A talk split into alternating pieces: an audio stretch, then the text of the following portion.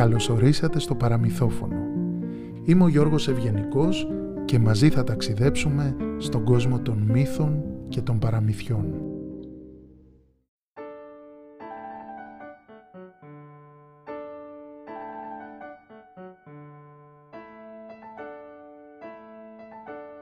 Κάποτε στην Καία λένε ιστορίες των παλιών ότι πάτησε το πόδι του ο Ναπολέον Βοναπάρτης, ο αυτοκράτορας της Γαλλίας και βασιλιάς της Ιταλίας, άντρας ισχυρός με σπουδαία προσωπικότητα, στρατηγός και πολιτικός ευφιέστατος.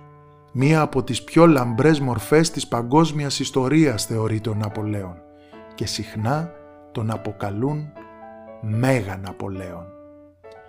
Μια μέρα λοιπόν φάνηκε το πλοίο του στον ορίζοντα και πάνω του κοιμάτιζε η γαλλική σημαία. Νάσου ήρθε και άραξε στο λιμάνι της Κέας, την Κορισία ή όπως το λένε οι παλιοί, Λιβάδι. Βγαίνει ο Ναπολέον στη στεριά καμαρωτός και γύρω του τον συνοδεύουν οι αυλικοί του. Ήρθε για να εξερευνήσει, έκανε απλά μια στάση στο ταξίδι του και κατέβηκε από περιέργεια. Από πού ερχόταν και πού πήγαινε κανένας δεν ξέρει. Παίρνει τον δρόμο για το Μιλοπόταμο και όπως ανηφορίζει συναντά ένα γέροντα καλοστεκούμενο και κοτσονάτο. «Γεια και χαρά σου γέροντα», λέει ο Ναπολέον. «Γεια και χαρά σου και σένα», αποκρίνεται ο γέροντας. «Πώς είναι εδώ η ζωή, καλά περνάτε, έχετε φαγητό, τι τρώτε», ρωτά ο Ναπολέον. «Έλα μαζί μου να σε πάω στον πατέρα μου και από αυτόν θα μάθεις ό,τι θέλεις», απαντά ο γέροντας. Καλά, πόσο χρονών είσαι εσύ που έχεις ακόμη τον πατέρα σου ζωντανό; Εμένα που με βλέπεις είμαι 82 χρονών. Και ο πατέρας σου πόσο είναι; Εκείνος είναι 102. Εντυπωσιάστηκε ο Ναπολέον. Σύμφωνοι, πάμε να τον επισκεφτούμε, λέει. Συνεχίζουν παρέα και φτάνουν στην καλύβα του γέροντα. «Γεια και χαρά σου γέροντα. Μου λέει εδώ ο γιος σου ότι είσαι 102 χρονών. Πώς ζείτε σε αυτό το νησί τόσα χρόνια; Τι τρώτε και είστε τόσο γεροί και δυνατοί, ρωτά ο Ναπολέον απορριμμένος. Α, αυτά θα σου τα πει ο πατέρας μου, απαντά ο γέροντας. Θα με τρελάνετε μωρέ. Πόσο χρονών είναι ο πατέρας σου; Να, εδώ στη διπλανή κάμαρη είναι. Τράβα βρέστον και ρώτα τον. Άμα θέλει θα σου πει. Πηγαίνει στη διπλανή κάμαρη και βλέπει ο Ναπολέον ένα γέροντα ξαπλωμένο. «Γέροντα, θα μου πεις εσύ το μυστικό της μακροζωίας ή θα με στείλεις στον πατέρα σου». «Η αλήθεια είναι παλικάρι μου ότι έχουμε ένα μυστικό και δυστυχώς όπως καταλαβαίνεις δεν μπορώ να σου το φανερώσω. Πες μου εσύ και εγώ δεν θα το ξεστομίσω πουθενά. Όχι, δεν σου λέω. Βρε πες μου Δε σου λέω μην επιμένεις. Πες μου, δε σου λέω, πες μου, δε σου λέω, τελικά τον έπεισε τον γέροντα. Κάθε πέντε μια φορά και το μήνα άλλη μια, λέει ο γέροντας. Τάχασε ο Ναπολέον, κοιτούσε σαστισμένος. Πίστευε ότι θα άκουγε κάτι για σπάνια βοτάνια και μαγικά ματζούνια. «Τι σημαίνει αυτό» ρωτά ο Ναπολέον. Έχεις να πληρώσεις. Έχω. Πρέπει να πληρώσεις για να μάθεις. Εντάξει, θα πληρώσω. Πόσα θέλεις. Τόσα, είπε ο γέροντας. Βγάζει ο Ναπολέον ένα μάτσο γαλλικά φράγκα και τα δίνει στο γέροντα. Ορίστε, πάρτα. Είναι δικά σου. Θα μου υποσχεθείς όμως ότι δεν θα πεις το μυστικό σε κανέναν άλλον. Μόνο αν δεις εμένα πάλι. Σύμφωνοι λέει ο γέροντας και αρχίζει να εξηγεί το μυστικό. Μια φορά τις πέντε μέρες φρέσκο το ψωμί θα τρως, μπαγιάτικο τις άλλες και το μήνα μια φορά την αγαπημένη σου θα παίρνεις αγκαλιά. Αυτό είναι το μυστικό. Ναι, αυτό είναι. Και αν θέλεις να ζήσεις χρόνια πολλά, κοίτα να ακολουθήσεις πιστά αυτό που σου λέω.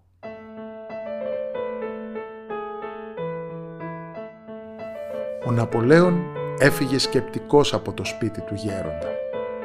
Γύρισε στην Κορισία, το καράβι μπάρκαρε και άνοιξε πανιά για το επόμενο λιμάνι. Όταν επέστρεψαν με το καλό στη Γαλλία, σαν έπιασαν στεριά, η συνάντηση του Ναπολέον με το γέροντα είχε γίνει βούκινο. Το είχαν μαρτυρήσει οι κουτσομπόλιδες οι αυλικοί του.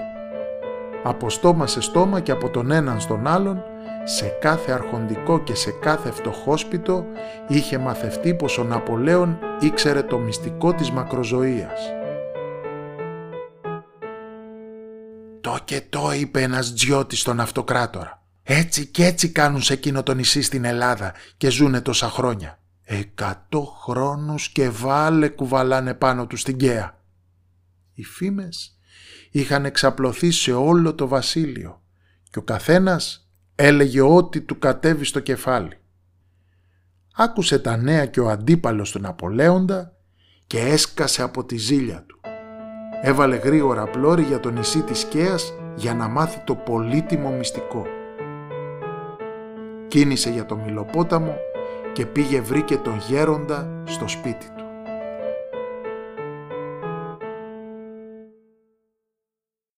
«Θα σε πληρώσω με χίλια φράγκα για να μου αποκαλύψεις το μυστικό της μακροζωίας», λέει ο Γάλλος με ύφος βαρύ και σοβαρό λες και ήταν παντοδύναμος. «Όχι», αποκρίνεται ο γέροντας αποφασισμένος. Ξαφνιάστηκε ο Γάλλος. «Δύο χιλιάδες φράγκα», λέει. «Ούτε να το σκέφτεσαι».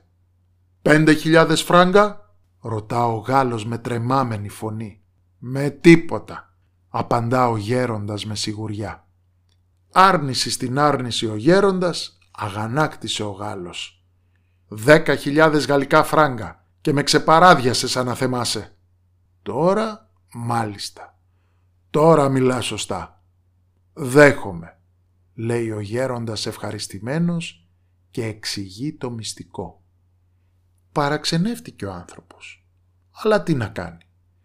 Γύρισε στη χώρα του σκεπτικός. Δεν είχε προλάβει καλά-καλά να αράξει το πλοίο του στις γαλλικές ακτές και εκείνος πήγε τρέχοντας και έπιασε τον Απολέοντα. «Τα ξέρω όλα για τη μακροζωία», μου τα είπε ο γέροντας στην Καία χαρτί και καλαμάρι. Ποιος τον είδε τον Απολέοντα και δεν τον φοβήθηκε. Άστραψε και βρόντιξε από το θυμό του. Τι έκανε λέει; Ετοιμάστε πλοίο και φεύγουμε αμέσως για την Καία. Θα του ζητήσω τα ρέστα και να δω αυτή τη φορά τι εξηγήσεις θα μου δώσει ο γέροντας. Φώναξε έξαλλος. Φτάνει στην Καία και πάει γραμμή στο σπίτι του γέροντα. Μου έδωσε το λόγο σου ότι δεν θα το πει σε κανέναν, παρά μόνο σε μένα αν θα με δεις, λέει αυστηρά ο Ναπολέον. Ναι, έτσι έγινε. Μου ζήτησες να μην πω το μυστικό άμα δεν σε δω. Κι εγώ συμφώνησα. Εγώ όμως σε είδα και μάλιστα δέκα χιλιάδες φορές. Αποκρίνεται με θάρρος ο γέροντας. Πού μωρέ με είδες; Επάνω στα χαρτονομίσματα σε είδα. Φαρδί πλατή ήταν το πρόσωπό σου και με κοιτούσες και σε κοιτούσα κατάματα. Σε ποια χαρτονομίσματα.